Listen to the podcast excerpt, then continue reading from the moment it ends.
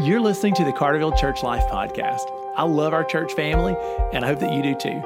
Our goal is that the episodes of this podcast would keep us connected and focused while we're scattered for our week on missions together. I hope that you're blessed by what you hear today. Hey, church family, welcome back to the podcast. I am so glad that you took time to tune in today. Our podcast today is a devotional podcast. We're going to continue reading through the book of Acts. On Sundays, we're studying the book of Acts together so that our church can take the gospel of Jesus Christ, follow the nudges from the Holy Spirit, and engage God's mission, no matter what comes our way in the context of our culture. So, joining me on the podcast today is our worship pastor, Christopher Smith. So, if you're listening to the podcast and you are not a Carterville Church member, you should come and you'll meet Chris any Sunday on the platform as he leads us to engage the Lord. I asked Chris to help me with today's podcast because the content well, it's very interesting, but I also think it draws near to the concept of God's holiness and his worship. So, anyway, Chris, welcome to the podcast. Thanks. Thanks for having me. Man, I am glad to have you. So, we're in Acts chapter 12 um, for the content that Chris is going to deliver today, and I'll just turn the reins over to him. Sure. Well, a lot of times when we think about Acts chapter 12, we think about the story of Peter's escape from prison. But bookending that story in the book of Acts is is another story uh, that is it's, it's, it's part of, of, of, the story of Peter's escape from prison, um, but it's specifically about King Herod and uh, and honestly his demise. So um, so I want to read with you um, from chapter 12, starting in verse one. It was about this time that King Herod arrested some who were belong, who belonged to the church, intending to persecute them. He had James, the brother of John, put to death with the sword. When he saw this, that this was met with approval among the Jews, he proceeded to seize Peter also. This happened during the festival of unleavened bread. After arresting him, he put him in prison, handing him over to, the, to be guarded by four squadrons of four soldiers each. Herod intended to bring him out for public trial after the Passover. So Peter was kept in prison, but the church was earnestly praying to God for him. And then I want to skip down to verse 18 to continue this story. In the morning, this is after Peter's escape from prison, there was no small commotion among the soldiers as to what had become of Peter. After Herod had a thorough search made for him and did not find him, he cross examined the guards and ordered that they be executed. Then Herod went from Judea to Caesarea and stayed there. He had been quarreling with the people of Tyre and Sidon. They now joined together and sought an audience with him. After securing the support of Blastus, a trusted personal servant of the king, they asked for peace because they depended on the king's country for their food supply. On the appointed day, Herod, wearing his royal robes, sat on his throne and delivered a public address to the people. They shouted, This is the voice of a God, not of a man. Immediately, because Herod did not give praise to God, an angel of the Lord struck him down, and he was eaten by worms and died. Wow. but the word of God continued to spread and flourish. Yeah, so wow is right. Um, so some may think and ask themselves, did Herod get what was coming to him? And we might emphatically say yes. But I think about this that Herod was not being punished because of, uh, he wasn't being punished by God for the terrible things that he had done, for the persecution and for all of that. The problem was that after his speech, the people held him as a God and he didn't deny it.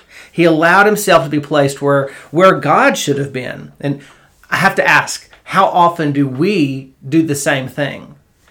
Although we would never phrase it that way, how many times do, do we let people or things or activities uh, get put in the place of God? Perhaps we all deserve to be eaten by worms and die. But God is a deeper, broader, and farther reaching than we can possibly imagine. So instead of taking pleasure in bad things happening to the famous, the arrogant, or people we don't like, maybe we ought to concentrate on the ways that we can put God first in our lives. Wow.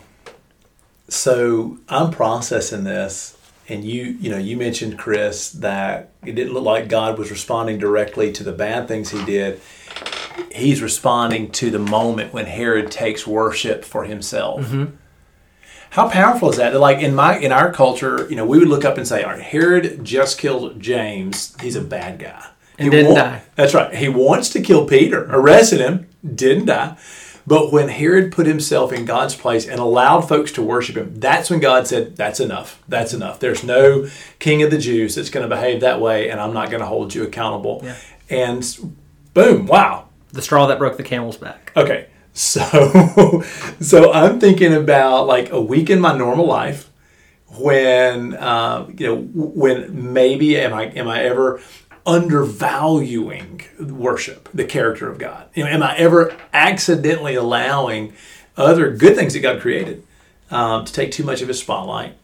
And I'm also thinking about every Sunday morning when we gather together for worship. You know, like how important is it for me to give my worship only to God? Absolutely. And how many times do we let our preferences get in the way of worshiping God? You know, whether whether the music's too loud, or we don't like that song, or we didn't sing enough hymns, or or the uh, the person that's leading isn't isn't wearing the type of clothes that I want them to be be wearing, or something like that. There's often times that we we put ourselves and our preferences where God should be. Okay, so I don't know if this is like I don't know if this would square up theologically. Like I'm not sure if I could teach this in seminary, right? But this is something I believe, Chris, is that I think the biggest challenge in our spiritual life is our own selfish pride. I think the biggest challenge in worshiping God is our own selfish pride. So we want to worship things or give our devotion and affection to things that promote our status you know maybe it's a hobby that we're great at or a skill that we have you know and and those things you know feed into our status. Or for some of us maybe it's just our preferences. It's like so i'll flip this around on me right? So um, when we gather for worship and i'm in front of the church and i'm opening my bible and i'm preaching to people some weeks it's good some weeks it's probably average. But you know in the in my sinful heart my pride would want me to enjoy that spotlight and even would tempt me to say you know what this is really about? When this is over is anybody going to say oh good sermon good job ben right? Mm-hmm. And if i put myself in herod's place in this story you know when these when these ambassadors were telling him oh you're a god you're a god and he didn't say time out no i'm not no, I'm not. Stop. That's too much. You know, he he took God's spot. So I'm sitting about sitting here thinking about myself in our worship. Okay, I'm I'm committed to never taking God's spotlight. And now flip the script and put me out in the pew. You know, while you're leading worship or somebody else is preaching, or any of us are sitting out in the pew, and our preferences start to rise up, and we think, I'd rather have it this way. I'd rather have this. I want that. Don't. And we start to build worship around ourselves and our preferences. Not exactly the same thing Herod did, but I can see how the the one thing is a reflection of the other. You know that my selfish pride wants me to craft worship for me, Right. Not for God.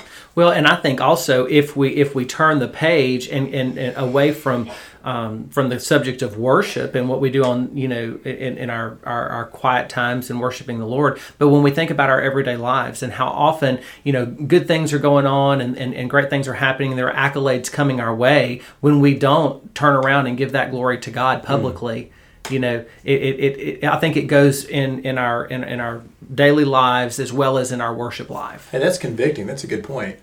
Something I learned in this passage that you brought out great is just the character of God. Like God cares a great deal about worship. Mm-hmm. And in this particular passage, he was again, he was not going to let a Jewish king take worship that belonged only to God. let's give credit where credit's due And so, you know, for for us, because we've grown up in church, right? Like I've been in church since I was born. It's easy for me to think about Sunday mornings not in the framework of this is worshiping God. It's easy for me to to you know bring that down to a framework of my religious routine. Oh, I'm going to church. We're going to sing songs. We're going to hear a sermon, and I'll decide if I liked them. Mm-hmm.